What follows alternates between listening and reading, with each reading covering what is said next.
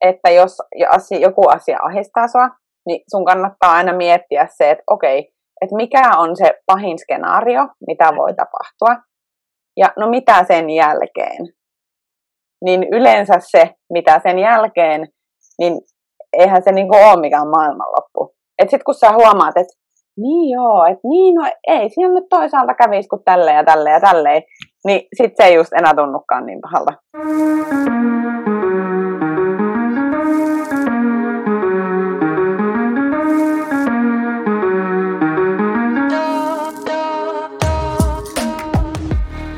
Hei Laura, aivan ihanaa, että sä oot täällä. Kiitoksia, tosi kiva olla kyllä mukana. Yes, sä oot siis personal trainer ja ravintovalmentaja Leviltä ja sulla on tosi kiva jännä yrittäjätarina takana. Mm. Ja mähän niin kuin mä sanoin jo, että mä sun valilla ja mä oon tosi tosi kade, että sä oot Lapista. Siis mä oon ihan suuri Lappi-fani. Mä käyn siellä niin usein, kun mä pystyn. Joo. Tota, kun mä lähetin tämän esikyselyn, mä lähetän tällaisen lomakkeen kaikille vieraille, että mä niin tutustuisin heihin lisää. Niin sun vastauksia lukiessa mulla tuli mieleen, että sun kanssa on tosi helppoa puhua. Sun persona tuli joka ikisestä vastauksesta, vastauksesta esille. Ja mulla tuli susta muutenkin semmoinen tosi aurinkoinen ja positiivinen tyyppi mieleen, vaikka sä ootkin siellä tuntureilla ilman aurinkoa piristämässä sua just nyt. Mutta siis tosi kiva, että sä oot täällä. Mä halusin vastata. No kiva. No niin, mahtavaa kun pyysitte. Joo. Hei, tota, mä haluaisin aloittaa ihan siitä, että miten kaikki alkoi sulla, tämä niinku yrittäjätarina.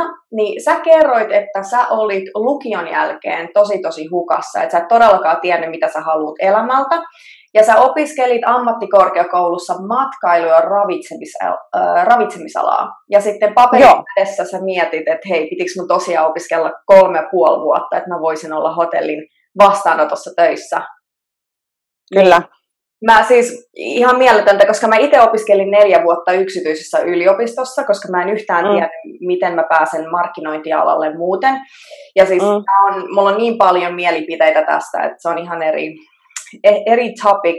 Mutta siis mä haluaisin tietää, että miten sä päädyit hukassa olevasta nuoresta tähän hetkeen, jossa sulla on hyvin toimiva yritys Lapissa ja asiakkaita jopa jonossa? Aivan. Mm. No joo, siis tarinahan on tosiaan pitkä, mutta tota, ehkä jos menee just siihen lukioon takaisin, josta on kyllä tovi, mutta tota, mm, no siinä oli mulla ehkä vahvimpana sen lukion aikana muodostui se, että niin kuin, kun sieltä pääsee, niin haluaa johonkin maailmalle. Niin. Että mä kaipasin ehkä niin kuin sitä, että pois sieltä Jyväskylästä, niin kiva kaupunki kuin se nyt tuntuukin olevan, niin silloin se tuntui vähän sellaista pieneltä tuppukylältä. Ja tota, mm, joo, että se oli niinku päällimmäinen ajatus. Johonkin jotain sellaista pientä seikkailua haki. Mm.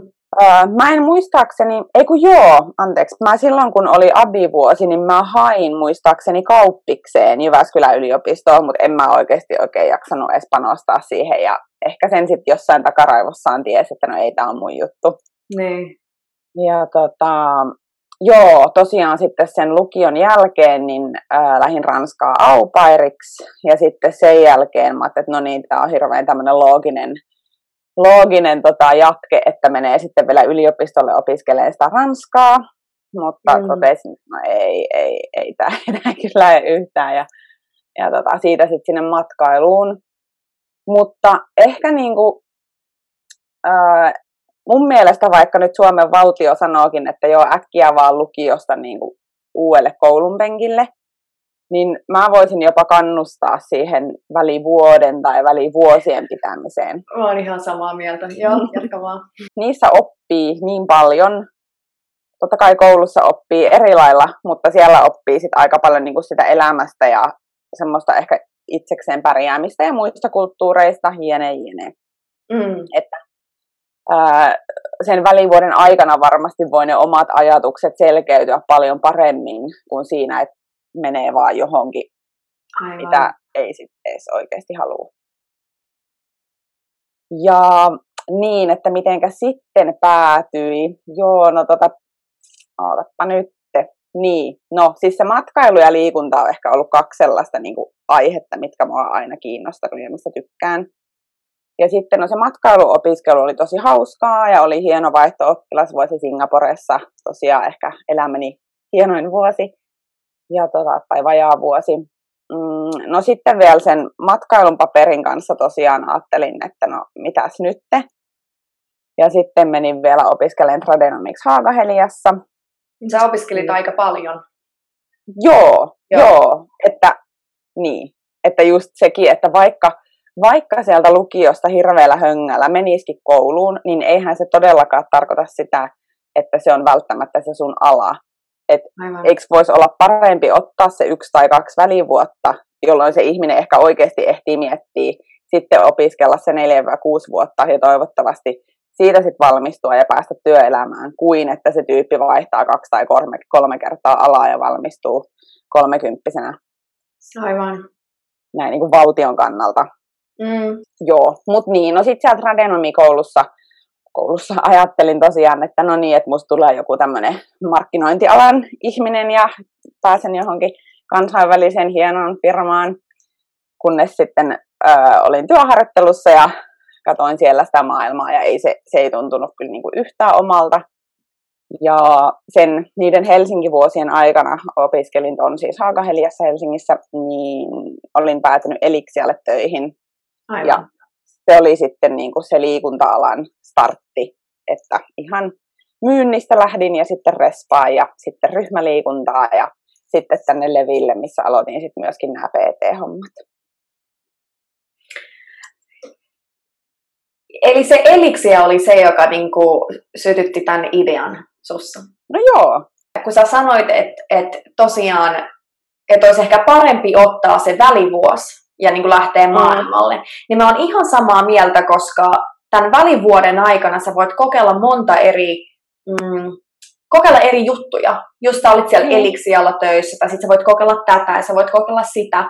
Mä itse niin opiskelin markki, no, siis yrittäjyyttä ja markkinointia, mutta mä, se niin kuin ajatus lähti siitä, kun mä halusin olla valokuvaaja 18-vuotiaana. Okay.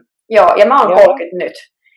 Joo. Niin mä halusin olla valokuvaaja ja mä olin yhdellä valokuvaajalla työharjoittelijana Helsingissä. Joo. Ja siis tämä oli tosi tosi iso valokuvaaja, ähm, Ofer Amir Helsingissä. Hänellä siis oli siis to, todella isot asiakkaat. Y- yleensä firmat, ei, ei yksityishenkilöt. Että just niin kuin mentiin Tur- Turkkiin valo, ö, valokuva, tai ei valokuvamatkalle, vaan niin kuin meillä oli just sellainen projekti siellä ja oli Ruotsissa semmoinen niin kuin kuvausmatka ja Israelissa kuvausmatka ja kaikki asiakkaat oli suuret suomalaiset muotilehdet. Et, okay. et niin kuin pääsin kokeilemaan erilaisia juttuja, että se oli just sitä niin kuin parasta, mitä mä halusin.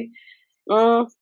Vuoden mä olin hänen luona niin kuin, tekemässä töitä ja sitten mä vaan tajusin, että et, et mä oon niin kuin, parempi suunnittelemaan ja just niin kuin, äh, just ennen kuvauksia mä olin se, joka valmisti ja teki ja organisoi kaiken. Et mä en halunnut olla se ihminen, joka vaan painaa nappia ja viettää viikon niin kuin, muokkaamassa kuvia. Niin siitä niin. se idea niin kuin, lähti. Niin, mutta mä en olisi ikinä, niin kuin, kek- ja sitten mä ajattelin, okei, okay, no sit koska mä haluan olla niin kuin se, joka organisoi, niin ehkä mun pitäisi olla joku markkinointipäällikkö. Jos mä haluan olla markkinointipäällikkö, niin mun pitäisi opiskella markkinointi. Ja tämä oli niin kuin, miten mä ajattelin tämän kaiken. Mm, mm. Ja tälle mä pääsin niin kuin markkino- tai siis yrittäjäkouluun. Ja sitten sit nyt mulla on niin kuin, ihan, mä teen jotain ihan muuta. Mutta siis pointti on siinä, että mä en olisi ikinä keksinyt tätä, ellen mä olisi oikeasti niin kuin, ollut työharjoittelijana, ellei mä olisi niin kuin, kokeillut mm. monta eri juttua että, niin kuin paikan päällä. Mutta ja mä muistan kuitenkin, että mä joskus lukioaikoina olin äm, tarjoilijana tai jotain tällaista, ja siellä oli yksi tyttö, joka opiskeli puutarhuriksi. Ja kun mä kysyin, okay. wow, onko se sitä, mitä sä haluat tehdä? Hän sanoi, että ei, mutta mä en keksinyt mitään muutakaan opiskella. Tuli niin, niin. surullinen fiilis siitä jo silloin. Niin kuin, ja mm. tässä oli ihan sika pitkä aika. Että mä, eh, mä oon siis sunkaan niin samaa mieltä, että et, et välivuosi, tee juttuja, kokeile eri juttuja. Miten sä ikinä voisit, miten sä ikinä tiedät, mitä sä haluat tehdä, ellei sä oikeasti niin. kokeile. Just se.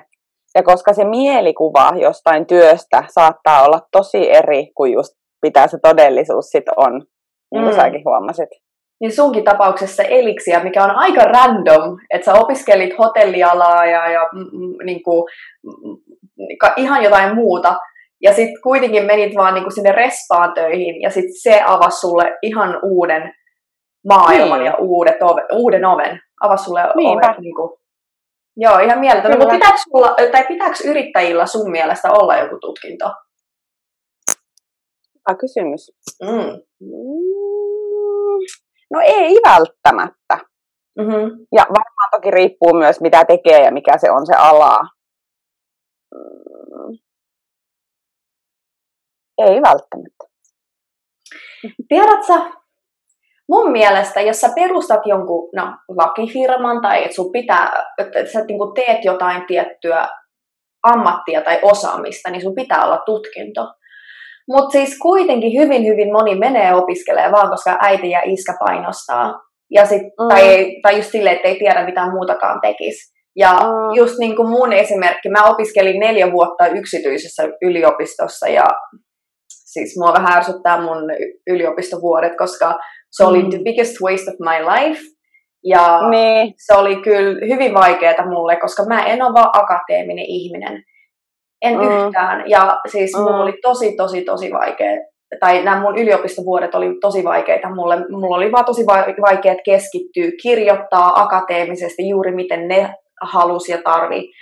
Että mä oon niinku enemmän energinen, energinen tämmöinen go-getter.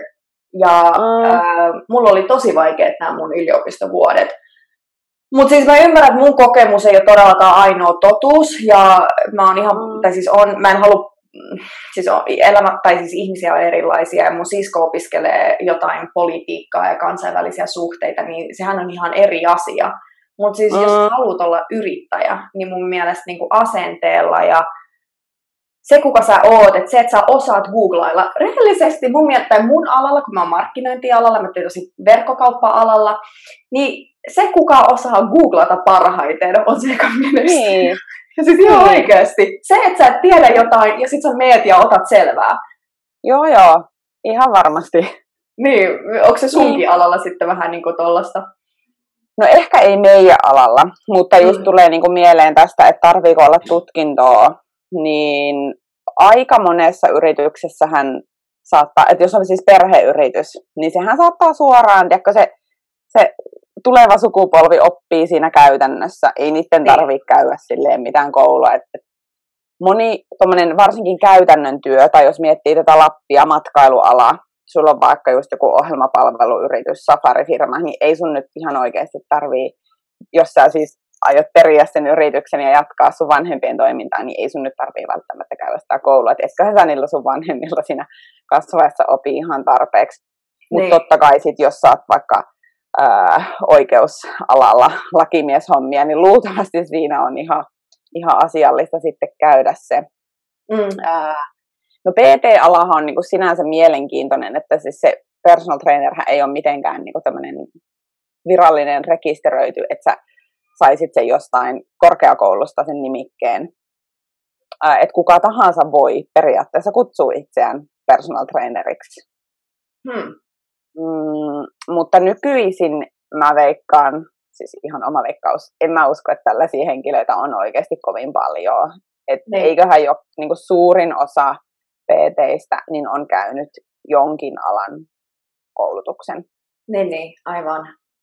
Ja pt niin kun, no ammattikorkeakoulussa niin on liikunnan ohjaaja, eli silloin sulla on myös valmiudet toimia pt Sehän on sille aika kattava koulu, että siinä saa sitten kaikkea muitakin lajeja käydään.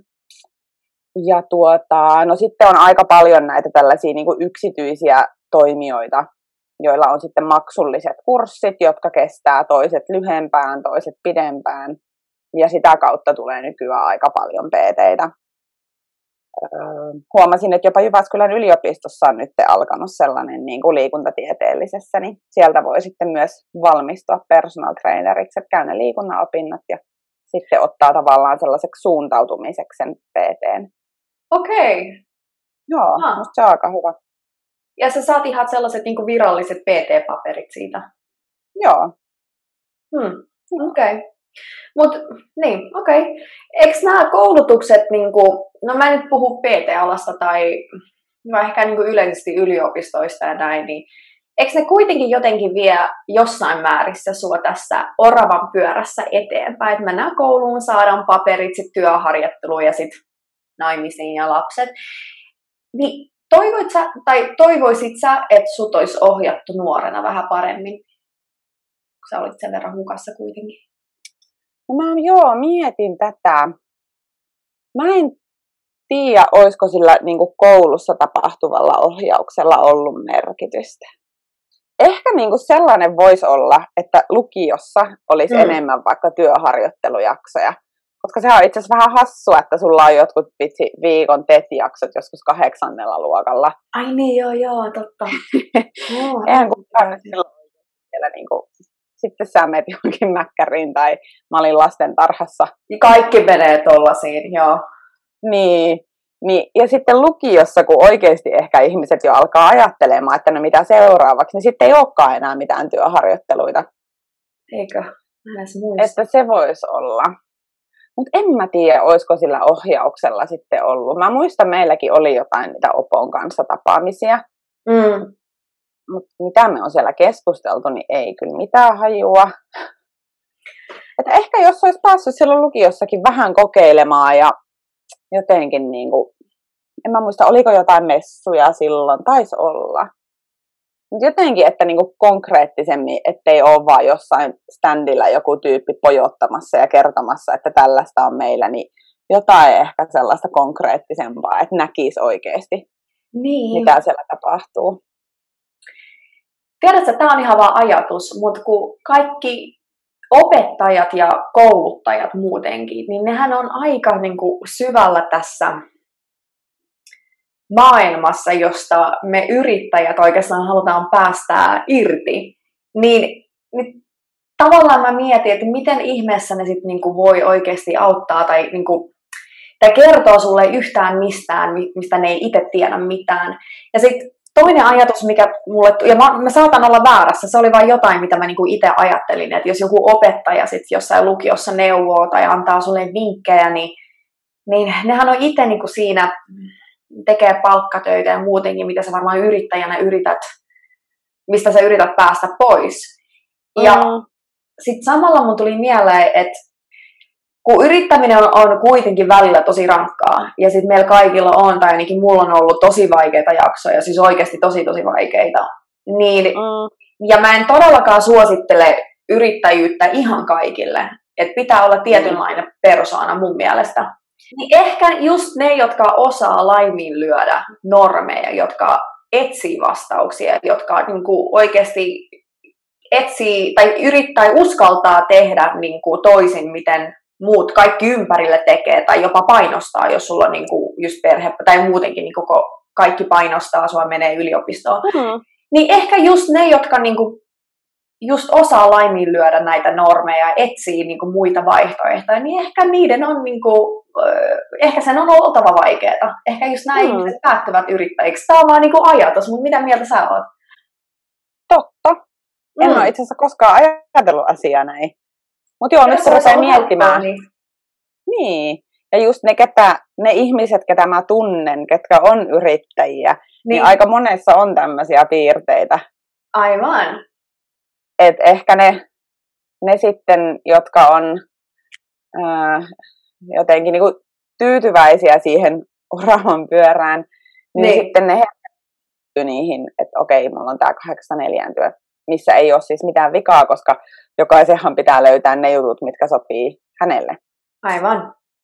Et jos taas miettii vaikka sitä lukioa, niin yksi juttu, mitä siellä kenties voisi olla enemmän, olisi joku tämmöinen niin rohkeampi ää, itsensä kuuntelun opettaminen, opettaa.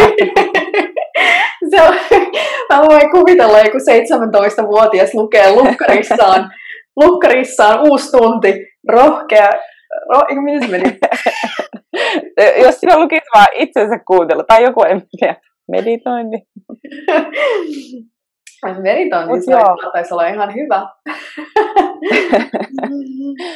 Niin. Joo, mutta joo, niin, niin kuin sellaista, että ehkä sitten, että ne nuoretkin niin kuin että ne myös uskaltaisi ajatella silleen sen laatikon ulkopuolelta, että ei olisi vain siinä liikaa siinä, että nyt vanhemmat sanoo näin ja opo sanoo näin ja yhteiskunnastakin tulee semmoinen pieni että paine, että teen näin. Mm. Niin että jos rohkeasti alkaisi miettiä ja ehkä just tällaiset Instagram-tilit esimerkiksi, että kyllähän mun mielestä nykyään se on paljon helpompaa, koska on niin kuin some, niin nuoret Aivan. pystyy ettiin kaikkea sellaista inspiroivaa, että hei, Kyllä. toi tekee noin ja toikin on tehnyt näin, että miksi mäkin en voisi. YouTube mieletön. Sä voit oppia ihan mitä vaan YouTuben kautta.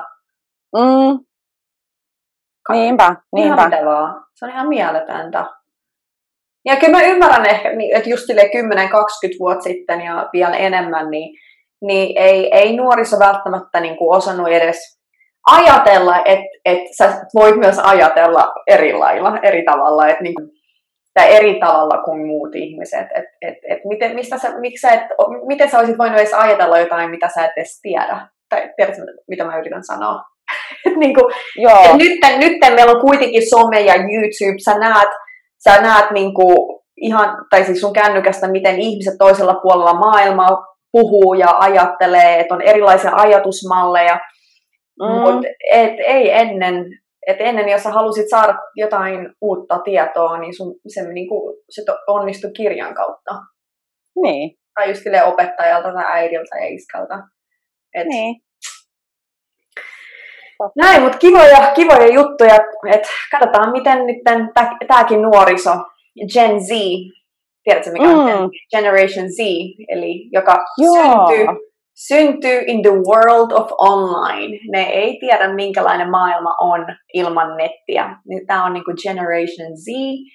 Niin, Aivan. Et, ja nehän on just nyt 20V, 21, 19, jotka oli syntyneet Joo. vuonna 0001. Et ihan erilainen sukupolvi kuules. No on, mm. on, todellakin. Jänniä juttuja. Hei, tota, sä kerroit, että sun suurin haaste oli mm. sun paikkakunnan pieni asumismäärä, eikö niin? Joo. Niin, ja sä et edes uskonut, uskonut, että sä voit olla PT niin pienellä tota, paikkakunnalla. Niin miten, miten tuollaisen haasteen voi edes ratkaista? Mistä, mistä sä edes aloitat? se vaatii jo, jo aika paljon mielikuvitusta mun, mun mielestä. Joo. No siis, no sehän niinku, mähän sain tosi hyvän alun siitä, että mä olin kaksi vuotta töissä täällä, siis niinku liikuntakeskuksessa. Mm. Eli mä ohjasin ryhmäliikuntaa ja sitten mulla oli PT-asiakkaita. Että tavallaan niin kuin siitä mulla oli jonkunmoinen pohja, mistä sitten ponnistaa jos mä olisin tullut tänne ihan puskista, ihan tuntemattomana, niin, niin olisi ollut varmasti vielä vaikeampaa. Aivan. Mutta silleen niin kuin mä olin pikkasen jo kerennyt tutustua tähän kylään, mm-hmm. että mä olin asunut täällä siinä vaiheessa kolme vuotta. Okei. Okay. Niin sit oli jo vähän niin kuin suhteita ja tiestyyppejä ja näin. Niin tota, sitten joitakin sieltä, sieltä tota, vanhasta työpaikasta, niin jatko sitten munkaan PT-juttuja, mutta sitten tosi paljon kyllä tuli sitten myös heti uusia, jotka ei ollut aikaisemmin ollut mun kanssa. Ja tota, mm, joo, sitten tosi, tosi tärkeä oli myös se, että täältä löytyi sitten alueelta kolme sellaista kuntosalia, mihin tämmöinen niin freelancer PT saa tulla ohjaamaan koska sehän ei ole itsestäänselvyys.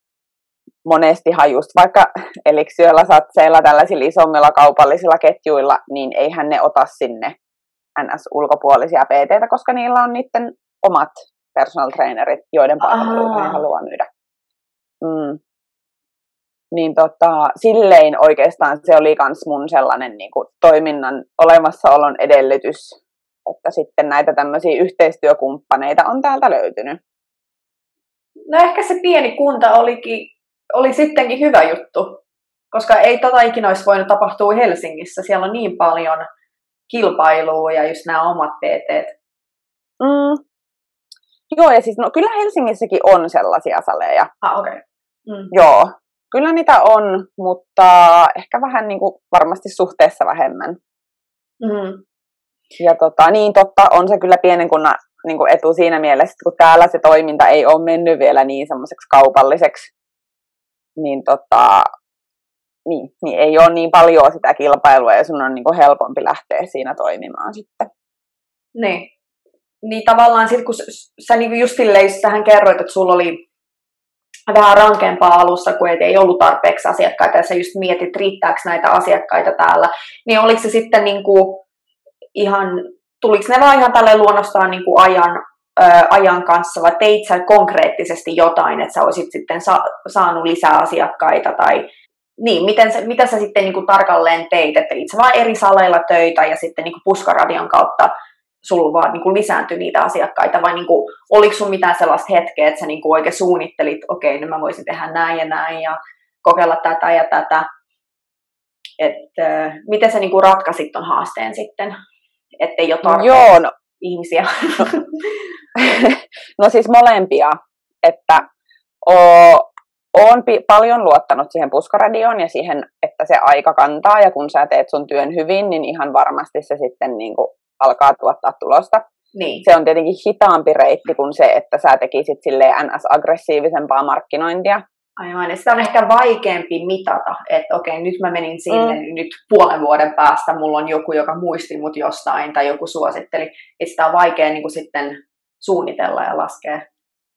No joo, joo. Paitsi sitten toisaalta välillä huomaa myös tosi konkreettisesti, että jos sä oot ollut vaikka niin kuin, mitä mä nyt sanoisin, mäkin olen ollut, siis tehnyt alussa tämän yrittäjyyden ohella, tein muita töitä, niin tavallaan sitten kun sä meetkin pois sieltä kuntosalilta ja sitten sä juttelet ihmisten kanssa vaikka siinä sun kakkostyöpaikassa, niin sitten sieltä saattaakin joku olla silleen, että oh, hei, no hei vitsi, että mä kyllä tarttisin tollasta ja tollasta. Ja hmm. sitten mä oon saanut niitä asiakkaita sel, niin kuin sellaisista vähän yllättävistä paikoista, koska totta kai ne, jos mä vaan jumitan siellä kuntosalilla, niin siellähän on ne ihmiset, jotka siellä jo valmiiksi niin käy, että sitten niitä semmoisia, jotka pitäisi saada liikkumaan, niin eihän ne vielä pyöri siellä. Mm-hmm. Et silleen se on ollut itse asiassa ihan hyväkin juttu ja semmoinen omanlainen asiakashankintatapaakin. Toki ehkä vähän epätehokasta sinänsä. No, um, mut joo. Networking niin kuin, on niin. se. Et, oma, pitää niin kuin silleen olla esillä Aivan, juuri näin. Okay. Tai sitten jos on ollut jotain ryhmiä, mitä on ohjannut, niin sekin saattaa olla ihan hyvä sellainen väylä, että, että sitten ne ryhmäläiset tavallaan tutustuu suhu ja jos ne tykkää sun tyylistä, niin sieltä saattaa tulla joku silleen, että no hei, että on tykännyt sun ohjaustyylistä ja että pääsisinkö tämmöiseen yksilöohjaukseen. Mm-hmm. Joo. Mutta okay. siis, että joo, on tehnyt kaikenlaisia juttuja, on kokeillut keksiä, että no hei, on ollut esimerkiksi jotain tarjouskampanjoita, ihan siis, että rahallista jotain tämmöistä, tai jotain tutustumisjuttuja. Mm, sitten on kokeillut just tällaisia etä, etävalmennuksia, tai ne pyörii edelleenkin, mutta ne on ollut ihan hyvä myös semmoinen apu siihen, siinä vaiheessa, kun varsinkin oli vielä vähän sitä alkukankeutta, että onko täällä tarpeeksi ihmisiä, niin sitten kun niitä etätyyppejä saa muutamia, niin sekin sitten aina auttaa. Mm-hmm. Niin sä kerroit, että sulla oli tässä, niin kuin, sulla oli neljä, viisi asiaa, jotka niin kuin, kehitti sua, tai ne, sä opit jotain niin kuin tästä kokemuksesta, niin kertoisit siitä hiukan enemmän lisää? Et sulla oli kuulemma neljä, viisi asiaa, tällaista oppia, jotka sitten niin kuin sua tähän hetkeen. Joo. No joo, ehkä ekana tulee niinku just se kärsivällisyys. Mm. Kärsivällisyys ja niinku epävarmuuden sieto. Kauan sun kesti pitää... niinku siitä hetkestä, kun sä muutit sinne ja aloitit näitä, tai perustit oman yrityksen, niin onko siitä kuinka monta vuotta? No mä niinku starttasin tä, itse asiassa toiminimen mä pistin pystyyn 2016 kesällä. Mutta mä tein sillä toiminimellä sen syksyn vielä sinne mun edelliseen työpaikkaan. Ja sitten tammikuusta 2017 aloin sitten tekemään niin kuin ihan itekseni. Eli kolme vuotta. Mm-hmm. No oikeastaan viime syksy oli jo tosi jees, että niin kuin kaksi puoli vuotta meni siihen, että on niin kuin voi sanoa, että no nyt ainakin tällä hetkellä menee silleen kivasti. toivottavasti jatkuukin. Joo, ja eikö sitä sanotakin just, että niissä oppikirjoissakin, että se on se pari-kolme vuotta, kun se yritys niin kuin yleensä alkaa pyöriä. No mä en oppikirjoista kuule tiedä, mutta sen mä tiedän, että liian moni kyllä olettaa, että kun ne avaa yrityksen, niin asiakkaat vaan juokseen niiden luokse ja heti kun tulee vähän vaikeampi kausi, niin se tehdään jotain muuta, että tämä ei nyt toiminutkaan. Mm. Ja mä oon tavannut erittäin menestyneitä ihmisiä täällä valilla, ja jolla on, niin kuin puhutaan oikeasti valtavista summista, ja joka ikinen yrittäjä on epäonnistunut monia monia kertoja. Mutta kukaan ei, niin kuin, kun sä mietit jotain menestynyttä ihmistä, niin sä vaan katot, katot niin kuin häntä siinä tilanteessa, missä hän on nytten, siinä mene, mm. niin kuin, jos oot menestynyt, niin ihmiset luulee, okei, okay, wow, miten sä pystyt tuohon, mutta kukaan ei niin kuin oikeasti mie- tai tiedä tai mieti tai osaa ennakoida, että okei, okay, tässä saattaa mennä kolme vuotta pelkkää sellaista niin kuin, kärsimystä ja kaksi ja puoli niin. vuotta on aika pitkä aika, aika. Se meinaa, että ku, joka kuukausi sulla on niin semmoinen epävarma olo, että tuleeko sitä toimimaan, tuleeko sitä toimimaan. Se on hyvin pitkä mm. aika, niin kyllä siinä pitää olla sinnikäs. Kyllä, mm. totta. Joo, ei siitä kauheasti mun mielestä niin kuin puhuta kuitenkaan.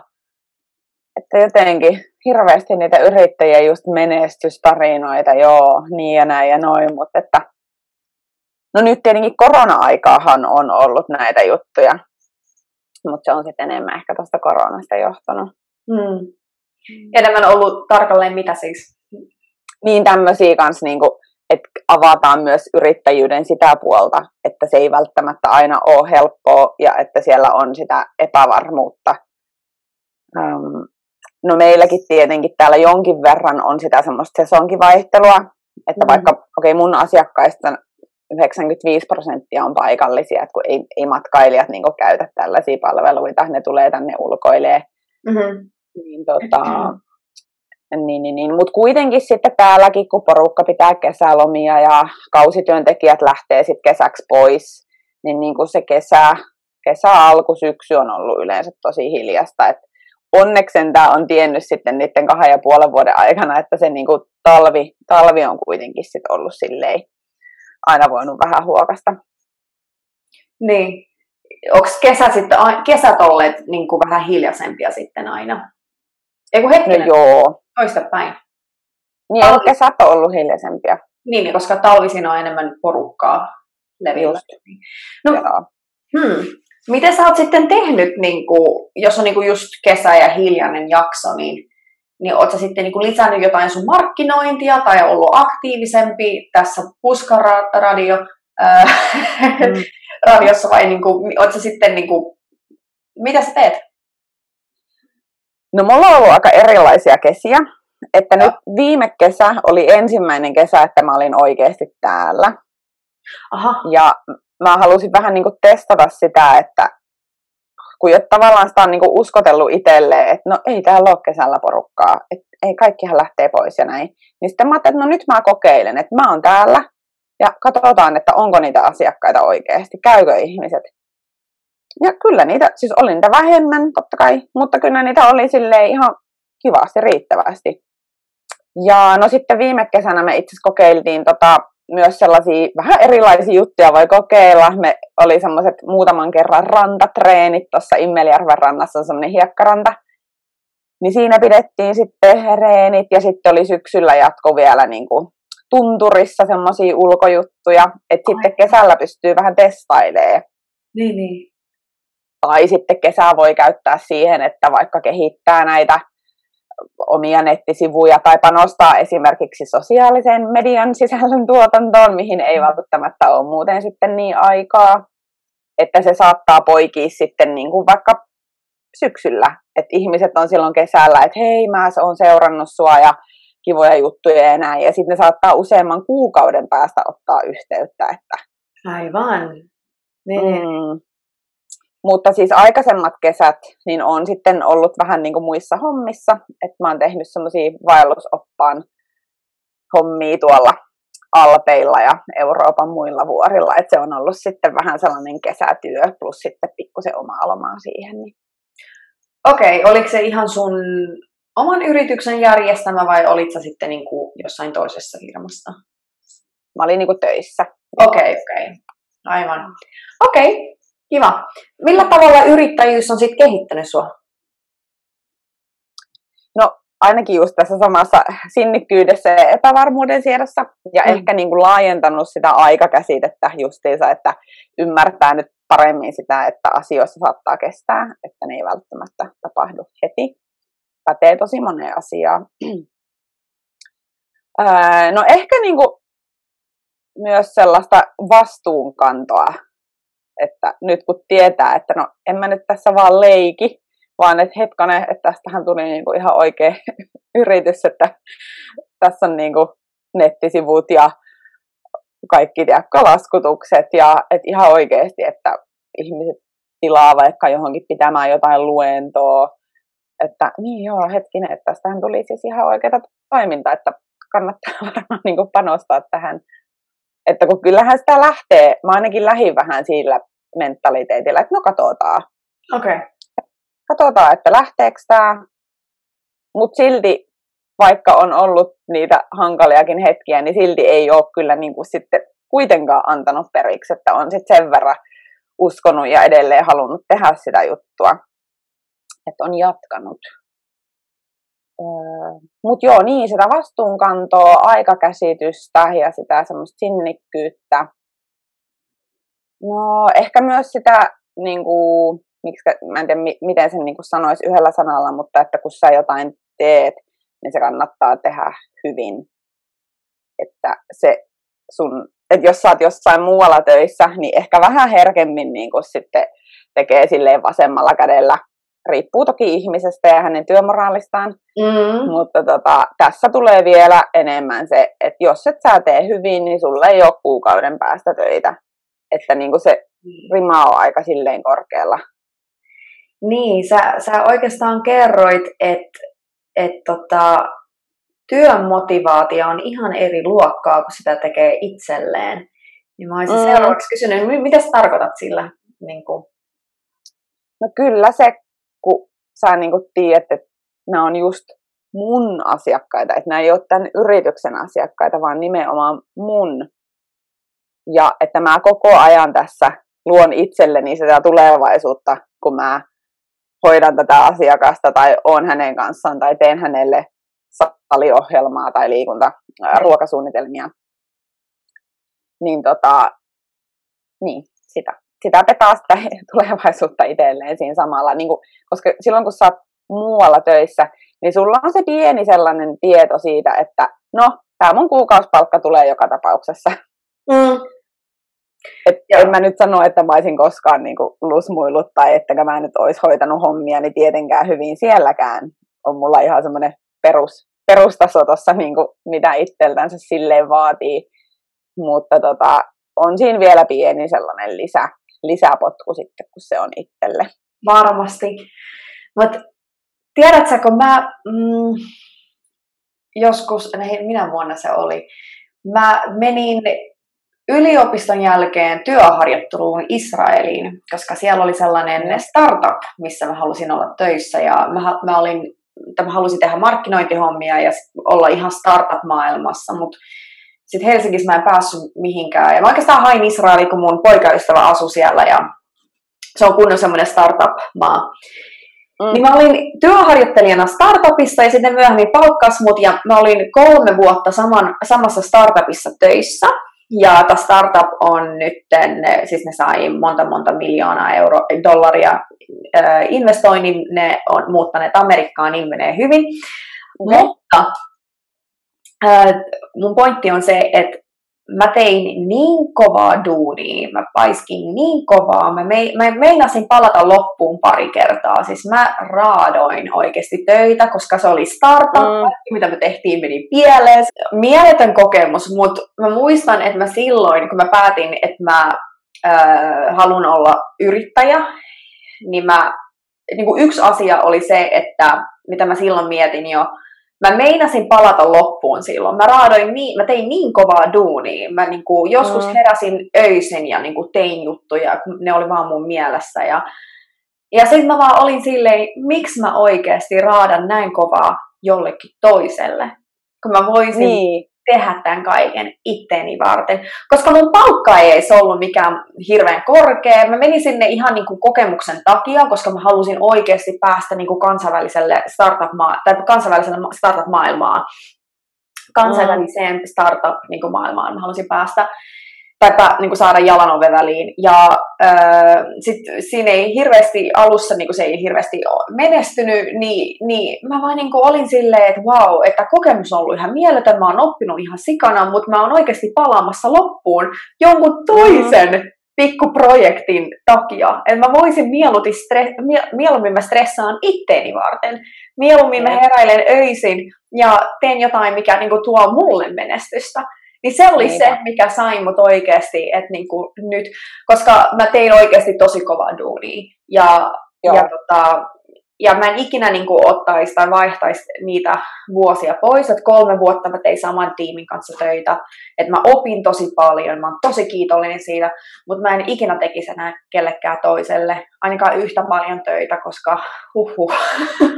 Joo. Miksi sä niinku teet ja niinku jotain niin paljon jollekin toiselle, kun sä voisit tehdä se, sitä kaikkea itseäsi varten. Sepä. Et, et tälleen. Um, mikä on sitten tota sun suurin saavutus tässä yrittäjyydessä tällä hetkellä? Mm, suurin saavutus. Joo. No en tiedä, onko mitään yhtä sellaista, että tätä tein näin mm. tai näin sanoisin, että ihan tämä kokonaisuus, että on niin kuin saanut tämän pyörimään ja uskonut tähän ja muut ihmiset on uskonut, uskoneet minuun. Mm. Se, ja sitten, no kyllä mä nyt on tosi tyytyväinen siitäkin, että olen sitten tämän työn ohella kerännyt tässä myös lisäkouluttautumaan. Että jos miettii, että kolme vuotta niin sitten olen sinä aikana käynyt vielä sen ravintovalmentajakoulutuksen ja sitten tuo vuosi sitten oli semmoinen voimavalmentaja, mikä oli sitten erikoistunut vielä voimaharjoitteluun.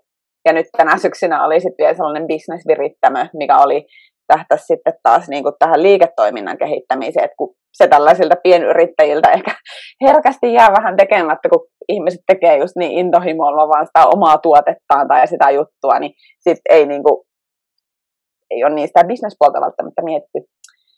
Mm. Niin, niin, että on sitten kerennyt kaiken tämän ohessa myös tekemään nuo koulutusjutut. Niin se on suurin saavutus. No joo, ja sitten niin kuin, että tosiaan, että tämä on ylipäätään nyt tässä tilanteessa, että, että ainakin toistaiseksi homma pyörii ja on kivasti asiakkaita ja koska sitäkin mietin niin kuin pitkään, että onko edes realistista ajatella, että mä voisin elättää itteni tällä työllä täällä onko tässä niinku järkeä?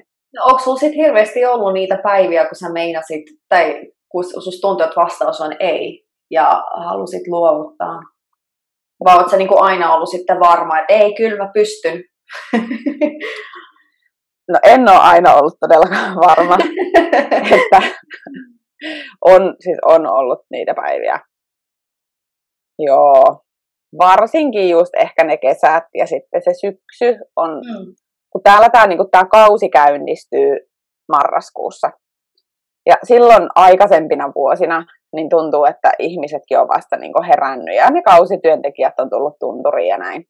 Niin. Niin siitä niin se elosyys, lokakuu on ollut tosi haastavia.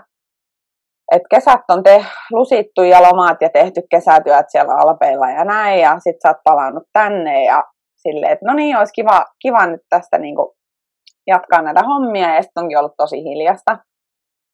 Mm, niin joo, on ollut kyllä. Mutta siis joo, tänä vuonna oli ehdottomasti paras. Mutta on, on. No mitä sä sitten teet, kun itkettää? Tämä meidän kun ei jaksa enää. Silloin kun oikeasti stressaa ja itkettää, niin mikä saa sut rauhoittamaan? Tai mitä sä teet? Mm. Musta tuntuu, että kaikilla yrittäjillä on omat tällaiset, niin kuin, jotkut menee kävelylle, toiset meditoi, mulla on niin kuin, tiukat aamurutiinit. Mm. Mitä sä teet?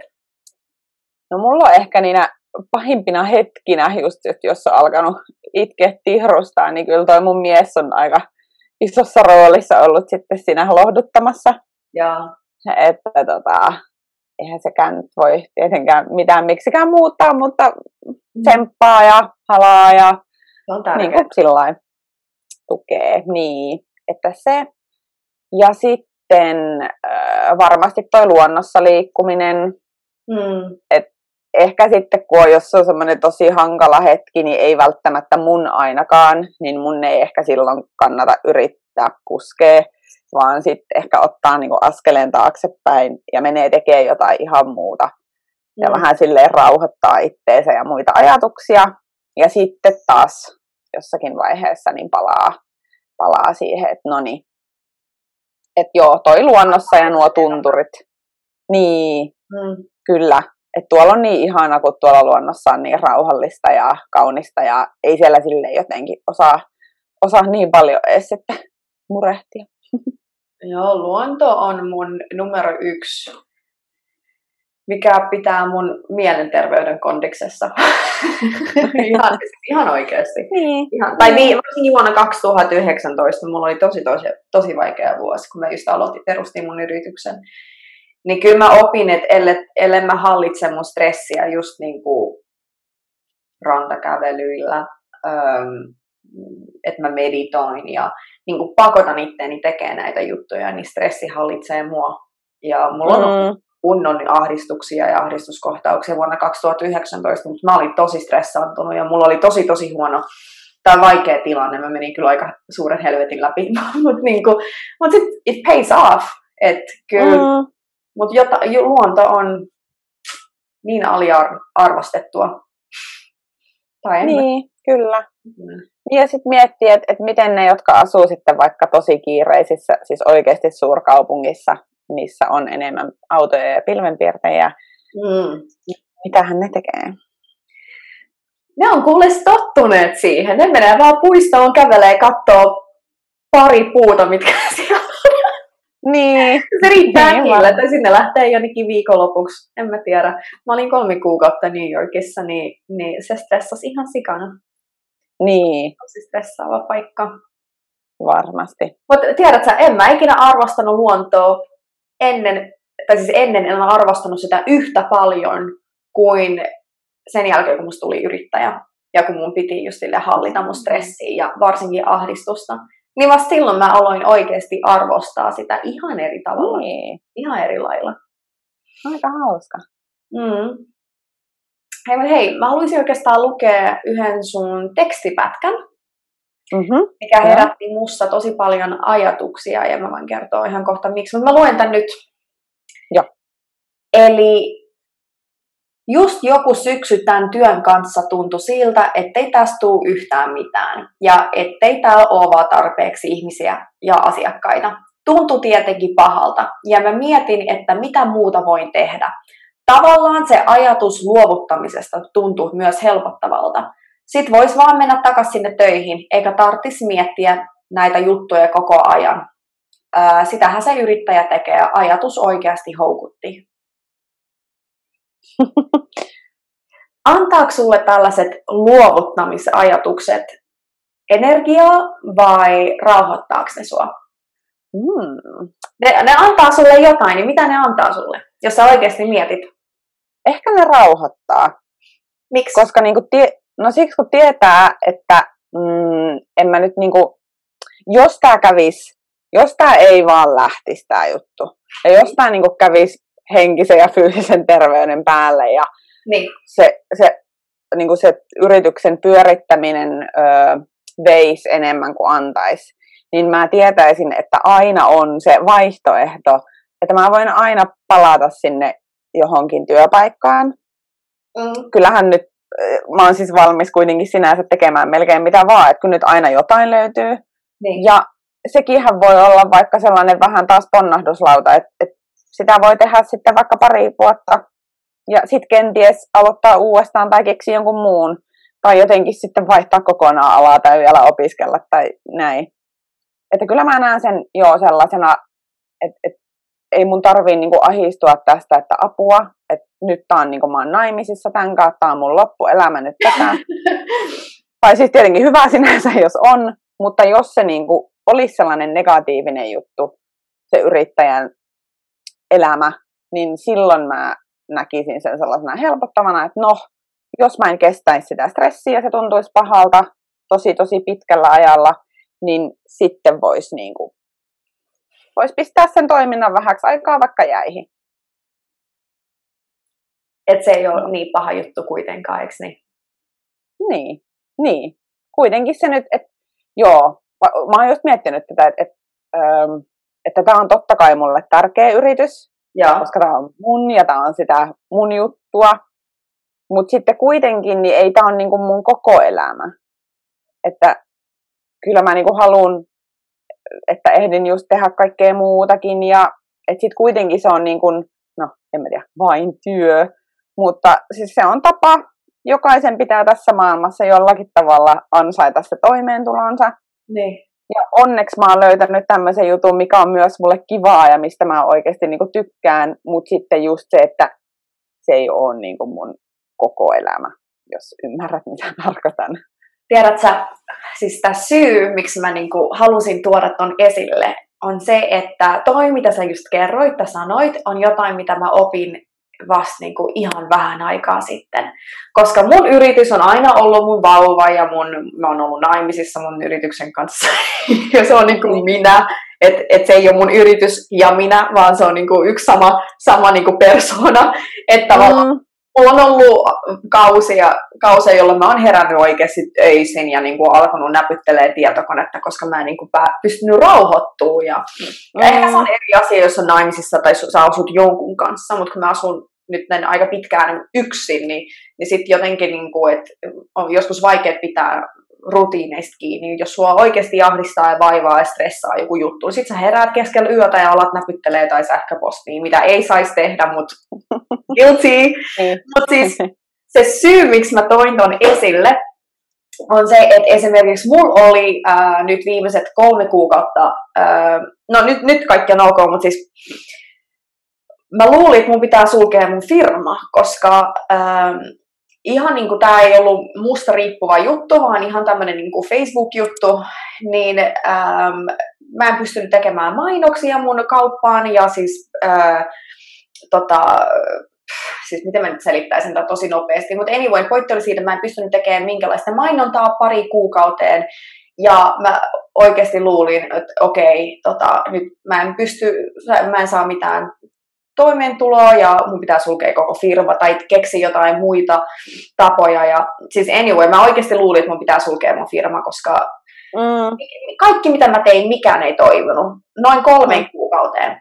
Ja se ei ollut musta riippuva juttu, ja kaikilla monilla niin kuin, ähm, mun kavereilla täällä, jotka tekee samaa mitä minäkin, niillä oli sama ongelma. Ja, ja mua siis oikeasti stressas niin paljon, mua ahdisti niin paljon, koska se oli jo kolmas kuukausi ja ähm, mä niinku, mun piti maksaa mun työntekijät ja mun, tai mun freelancerit, mitä mä käytän, ja kuitenkin mulla on kuluja ja mä elän ja vuokrat ja kaikki, ja se oli jo kolmas kuukausi, niin mä juttelin mun kaverin kanssa, joka on siis suomalainen, että tehtiin ihan videopuhelu, ja mä olin vaan silleen apua, että oikeasti, siis mä oon tehnyt kaikkeni ja niin kuin, mikään ei toimi, että et, ellei mä nyt keksi tähän jotain ratkaisua, niin mulla on pakko sulkea tämä firma, mitä mä teen nyt, niin ehkä tehdä jotain muuta tulevaisuudessa, mutta just nyt mitä mä teen, niin se, se, se on niin kuin pakko lopettaa. Ja siis mm. lo, niin kuin ajatus lopettamisesta on aina ollut siis ei mulla olisi ikinä ollut sellaista ajatusta. Että se on ihan täysin mm. mahdottomuus. Että tota, mm. mä pusken, kunnes mä kaadun maahan ja kun mikään ei toimi, niin mä keksin silti keinon saada se toimimaan. Mutta nyt mikään ei toiminut. Ja mä, olin, mä vaan myösin mun kaverille, että et ellei mä nyt keksi jotain, niin sit mulla on ehkä mentävä töihin jonnekin vähäksi aikaa, tai palata mm. ehkä Suomeen, ja, tai tehdä jotain muuta, mikä oikeasti, siis se sai mut niin ahdistuneeksi, että mä en osaa selittää. et niin kuin, et huh, Joo. Ja mun kaveri oli vaan silleen, hetkinen, että tota, sit sä vaan tuut tänne, teet kuusi kuukautta töitä jossain, ke- rauhoitut, kerät vähän niin kuin jaksamista, kerät vähän rahaa, Ja sitten jos sä oikeasti haluat tämän kuukauden kuluttua, kuuden kuukauden kuluttua jatkaa samaa, mitä sä teit silloin, niin jatka. Jos sä haluat tehdä jotain muuta, niin mm. tee jotain muuta. Siinä ei ole mitään hävettävää, että sä meet ja niinku, niinku lepäät vähän aikaa. Kerät voimia, psy, niinku, psyykkistä jaksamista ja sitten niinku, pusket uudestaan. Et siinä ei ole mitään hävettävää. Ja kun hän sanoi tämän, mm niin tämä iso valtava mörkö, joka oikeasti ahdisti mua ihan sikana, ei ollutkaan niin paha. Että mä kuvittelin, niin. tämä pahin asia, mikä voi tapahtua mulle, että mun firma kaatuu. Sitten mä aivan okei. Okay.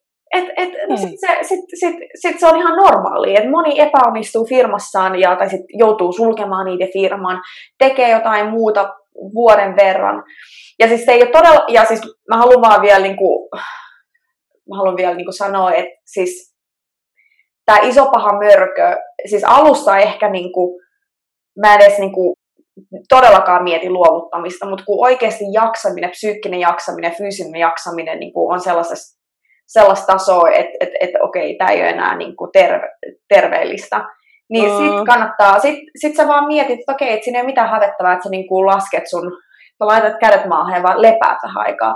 Koska sä et ikinä aloita taas nollasta. Sä aina aloitat täynnä kokemusta, että sulla on niinku tämä kokemus sun takana. Mm-hmm. Että sä et tule ikinä aloittamaan nollasta enää, että sä oot kokeneempi, sä oot viisaampi, sä tiedät mitä tehdä, mitä ei tehdä, sä oot oppinut sun virheistä, sä et tuu ikinä niinku tekemään, tai no joo, mutta siis sä et tuu tekemään samoja virheitä enää, niin jos sä, jo, jos sä niinku sit, se meinaa sitä, että mä tekisin jotain muuta ja lepään, vähän aikaa, niin, niin ei siinä ole mitään hävettävää, niin ehkä se antaa mulle voimia sitten niin tehdä jotain muuta, mikä sitten menestyy tulevaisuudessa. Mutta mä vaan, syy miksi mä kerron tämän tarinan on se, että kun sä kirjoitit ton, niin mä vaan tunnistin itteni just pari kuukautta sitten.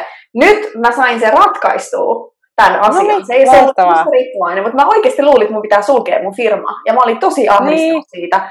Ja se vei multa työunet, se vei multa, siis se ahdisti mua, se, mä vaan las, katoin koko ajan mun pankkitiliä. Ja mm.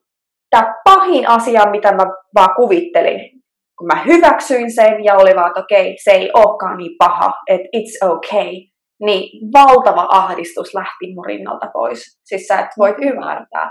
Että yhtäkkiä niin. mä olin vaan silleen paljon armonisempi itteeni kohtaan. Ihan mahtavaa. Mm. Tällainen tarina. Niin.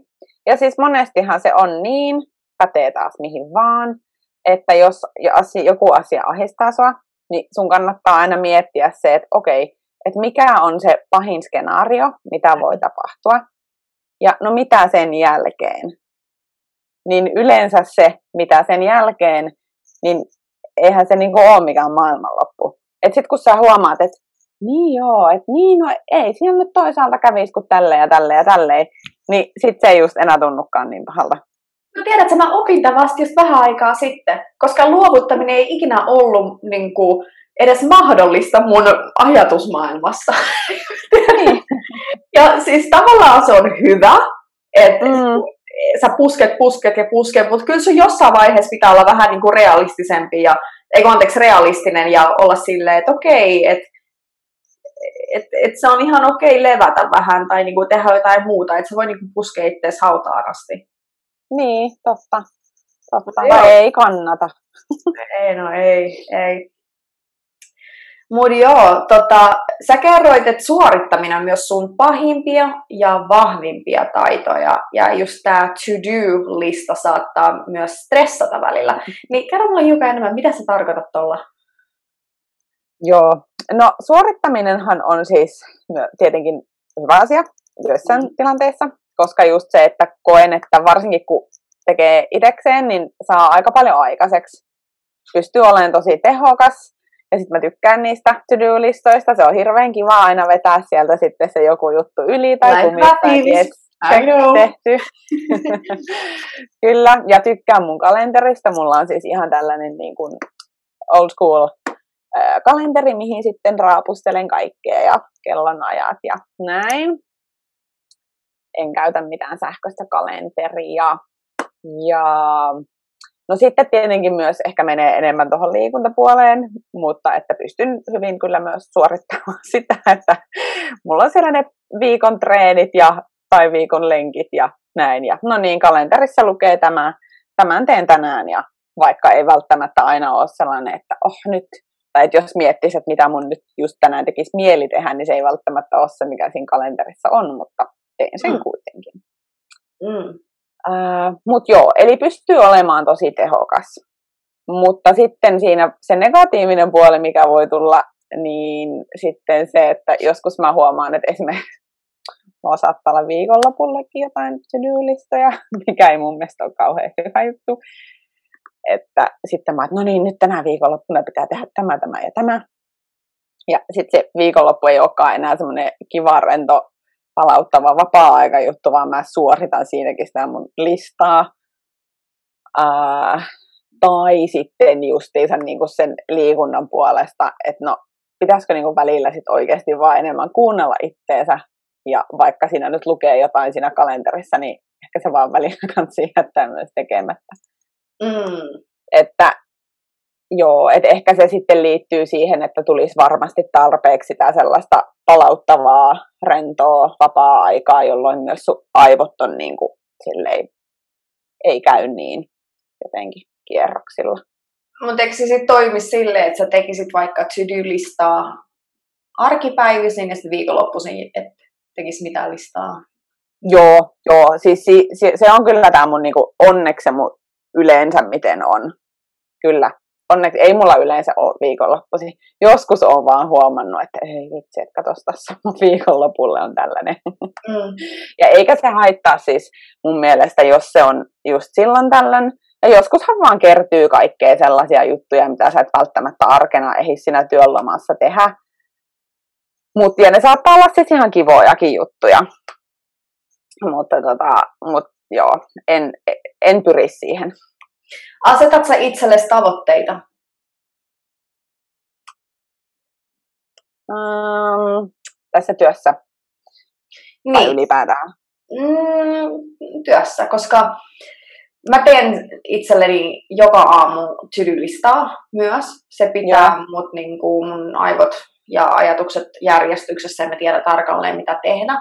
Niin ehkä se lista ei niin kuin kuitenkaan stressaa mua niin paljon, mutta mun tavoitteet, niin kuin eka ää, motivoi mua, mutta sitten ne saattaa niin kuin stressata mua liikaa ihan sellaiseen, että mä niin kuin melkein palaan loppuun. Ja sitten mulla on tavoitteista irti. Ja mä en oikeastaan vieläkään löytänyt sellaista tasapainoa, että et tota, Joo. kuinka paljon tavoitteita mä voin asettaa itselleni ja kuinka paljon, hmm, ja kuinka paljon tällaista niin kuin, tilaa mä annan itselleni vaan olla. Koska jotenkin, että et jos mä asot, no mulla on siis verkkokauppa, tai verkkokauppoja, mutta siis jos mä asetan itselleni jo, ää, vaikka myynti, tai no joo, vaikka tavoitteita, että kuinka paljon myyntejä mä teen kuukaudessa. Mm. Mä voin vaikuttaa niihin, mutta siis ne ei ole kuitenkaan silleen, että välttämättä, että jos mä teen X, niin sitten mun tulee Y-myyntäjä. Et, mm. Ja mä oon huomannut taas kerran, että mä teen itselleni kuitenkin sellaisia isoja tavoitteita. Ja jos ne ei sitten toteuduta, mä en ole niin kuin lähestymässä niitä, niin, tai siis anteeksi, niin, kuin, niin, niin tota, ähm, siinä saattaa käydä niin, että mä oikeasti stressaannun ja sitten vaan pusken, pusken, pusken ja sitten palaan loppuun tai jotain tällaista, että niin kuin mm. stressaantunut joka päivä.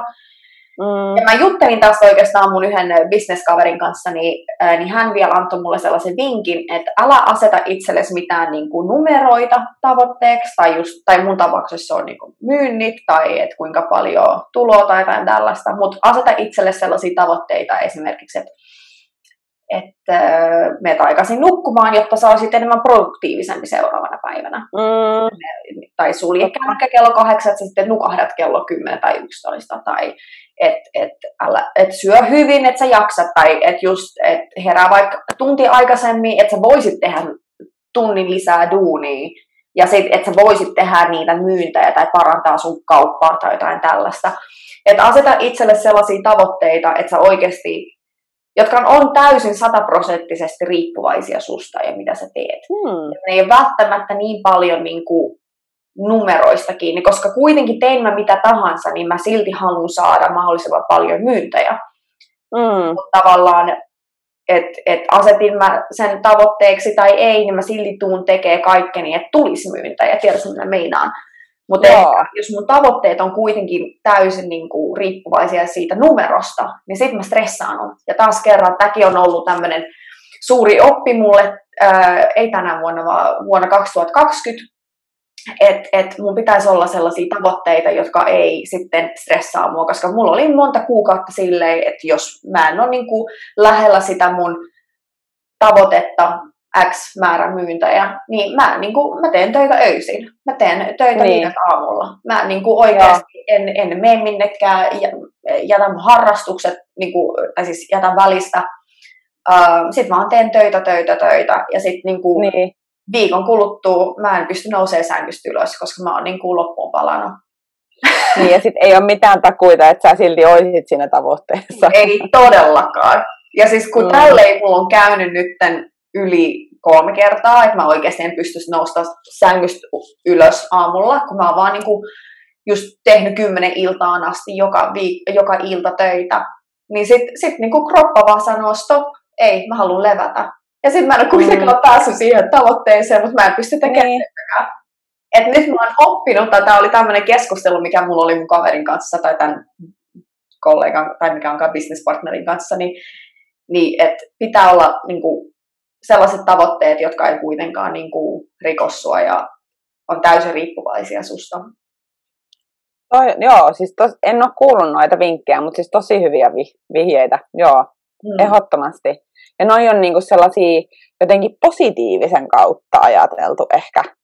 Mm. Että ei niinku silleen jotenkin hulluna niinku paineta just jotain numeroa kohti, vaan niinku haetaankin vähän eri kautta sitä ja justiinsa näin, että sitten kun sä teet sellaisia itsellesi hyviä asioita, niin sitten se vähän niin kuin kiertoteitse luultavasti johtaa siihen myös sun tavoitteeseen. Niin, aivan. Ja se, se ei tunnu niin kuin ahdistavalta luultavasti se ajatus siitä, että menen, laitan kännykän ajoissa pois tai menen kymmeneltä niin. nukkumaan, kun sitten se numero siellä saattaa tuntua ahdistavammalta. Aivan. Sun tapauksessa voisi olla ehkä just silleen, että jos sä asetat, asetat itsellesi tavoitteeksi, että mä saan viisi uutta asiakasta tässä kuussa. Niin sit mm. sä yrität ja yrität, mutta se ei ole aina susta niin kuin täysin kiinni. Mm. Niinpä. kannattaa sitten asettaa sellaisia, että okei, mä oon enemmän aktiivinen somessa tässä kuussa, että mä, mä käyn niin. eri messuilla tässä kuussa, juttelen ihmisten kanssa, että mä herään tunnin aikaisemmin ja en mä tiedä, juttelen ihmisille tai jotain tällaista, että mm. asiat, jotka on niin kuin, susta kiinni, mutta sitten kuitenkaan, että et ne ei sitten niinku polta sua loppuun. Että jos niin. tai stressaa sua liikaa, että ne on realistisia. Kyllä, kyllä. Joo. Joo. Ja on niinku, no joo, niin kuin sä kysyit silloin alussa, että asetanko mä tavoitteita, niin joo, nyt että tässä kun samalla on raksuttanut, niin kyllä, joo, kyllä mäkin niinku asetan. Mutta justiinsa sitten, jos ei se niinku toteudu, niin ehkä mä sitten otan aina semmoisen niinku ison kuvan perspektiivin, että sitten mm. mä ajattelen, että no, mites, miten mun puoli vuotta, miten mun vuosi kokonaisuudessaan, vaikuttaako tämä siihen, voinko mä vielä paikata tämän, että, että jos nyt miettii vaikka just ihan numeroita tai rahaa, niin kyllä mullakin on niinku semmoinen tähtäin, että mitä on laskeskellut, että no tämän verran mä about haluan ja tarviin kuussa. Mm-hmm. Mm, mutta jos ei se jonain kuukautena toteudu, niin sittenhän siihen voi vaan vähän, että okei, okay, no nyt mä en shoppaile mitään ylimääräistä. Että sitten vähän sen niin kuin reagoi siihen sen, sen niin kuin kulutuksensakin myötä.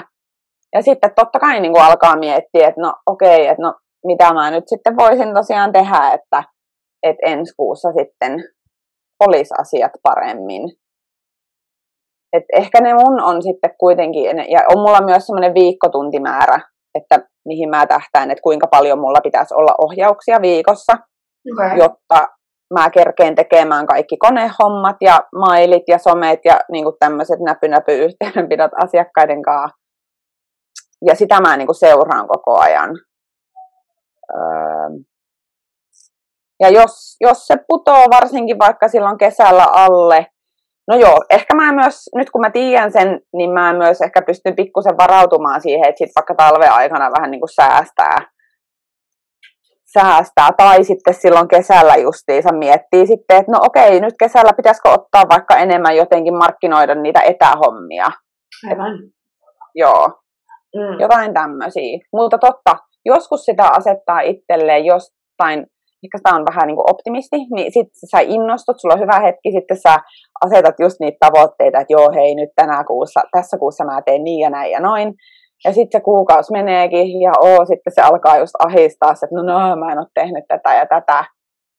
Mut niin, että niin jotenkin sitten ehkä myös antaa itselleen sitten anteeksi, no mä en nyt vaan pystynyt kaikkeen, enkä kerkeä kaikkea, että, ja katsoo sitä, että no onko tämä mun perusarki ja perustyö kuitenkin pyörinyt ihan hyvin. No jos vastaus on joo, niin sitten, että joku uutiskirje, mikä nyt piti lähettää, on jäänyt lähettämättä, niin se ei nyt sitten ehkä ole maailmanloppu. Mm. Ja just noin to-do-listat, niin ne auttaa mua keskittymään kuitenkin, kuitenkin tota, ää, niihin ykkös tärkeimpiin asioihin. Eli mä laitan mm. ne ihan järjestykseen. Koska muuten mä tuun tekemään koko päivän jotain sähköposteja. ne oikeasti vie multa ihan niin. paljon aikaa ja mä vihaan niitä. Mutta mm. kuitenkin, kun mä niinku järjestän, mä teen joka päivä aamulla itselleni sellaisen, sellaisen to-do-listan ja sitten mä katson, että okei, okay, mikä on, jos, mun pitää, jos mulla olisi yksi tunti aikaa tehdä duunia, niin mikä näistä on se asia, joka oikeasti vie mun firmaa eteenpäin. Se uutiskirje mm. ei välttämättä, se on kiva ja hyvä, mm. mutta se ei ole se, mikä on niinku make it or break it. Et, et, ehkä just silleen ne asiakaspuhelut tai jotain tällaista on sun tapauksessa, en mä tiedä. Mutta mm. niin, että mä teen ne tärkeimmät asiat eka, sitten lopussa niin teen ne, ne vikat asiat jos mä ehdin näin. ja jaksan. Niin joskus mä teen ne vikat asiat seuraavana päivänä, joskus seuraavalla viikolla, mikä on mm. aika huono, mutta siis joo. Että se to-do-lista niin kuitenkin ne hakaviivat auttaa mua sitten katsoa, että okei, okay, mihin mun pitäisi keskittyä tänään. Et muuten, muuten meidän ajatukset menee sinne tänne ja sä avaat somen ja luet jotain viestejä ja niinku Joo. päivä on mennyt ja niin se menee. Niin se menee. Kyllä. Joo, joo. Ei pidä joo, tästä multitaskingistahan on just puhuttu kans, että ei pidä, tai ei oikeasti kannata yrittää kovin monta asiaa yhtä aikaa. Että sit vaikka, että just jos se kännykkä niin on siinä ja se vilkkuu koko ajan, niin pistää sen sitten vaikka vaan niin kuvapuoli alaspäin ja keskittyy kerralla siihen yhteen juttuun, niin se on luultavasti aivoille paras ja tehokkain tapa. Mulla on siis ihan kännykkää nämä kaikki asetukset, notifications, mikä onkaan, niin, niin ihan pois päältä jo vuosia. Mm. Mulla Joo. ei tule mitään some-ilmoituksia, ei mitään. Mä poistin koko sähköpostin mun kännykästä pois. Joo. Äänettömällä aina, ihan koko ajan. Jopa WhatsApp äänettömällä. Ei, ei siis kaikkien tarvii tehdä samalla tavalla niin kuin minä, mutta kun on niin paljon kännykässä kiinni, niin paljon tietokoneessa kiinni, niin niin mä luen ne viestit sit, sit kun mä avaan sen somen. Mulla ei ole Facebook Messengeria tota, mun kännykässä enää. Mulla on kyllä Instagram, kun sitä mä käytän tosi paljon, mutta mulla ei tule mitään ilmoituksia kännykkää jo muutama Muuten Aika kiva. mä oon sit tullut, mennyt hulluksi jo. Joo, joo. Tosi hyvä, että oot tehnyt noin. Joo. Tästä on tullut ihan huippukeskustelu. Joo. paljon. Mistä löytää netistä tai somesta? Joo, no somesta Instagramista, mm-hmm. ää, PT Laura Hakala, siellä on alaviivat PT, alaviiva Laura Hakala. Mm-hmm. Ää, sitten Facebookista sama, ja tuota, nettisivu, no yllättäen, ptlaurahakala.com, niin ne. Okei. Okay. Laura, hei, mä opin tästä tosi paljon. Mä opin tänään tosi paljon uusia juttuja. Kiitos Joo. sulle ihan tuhannesti. Kiitos itsellesikin. Oli tota, joo, tosi hauska kuulla myös kaikkea sun ajatuksia ja kyllä opetti itsellekin. Mahtavaa. Yes, kiitos. Joo, kiitos. Tosi kiva, kun sain olla mukana. Hmm.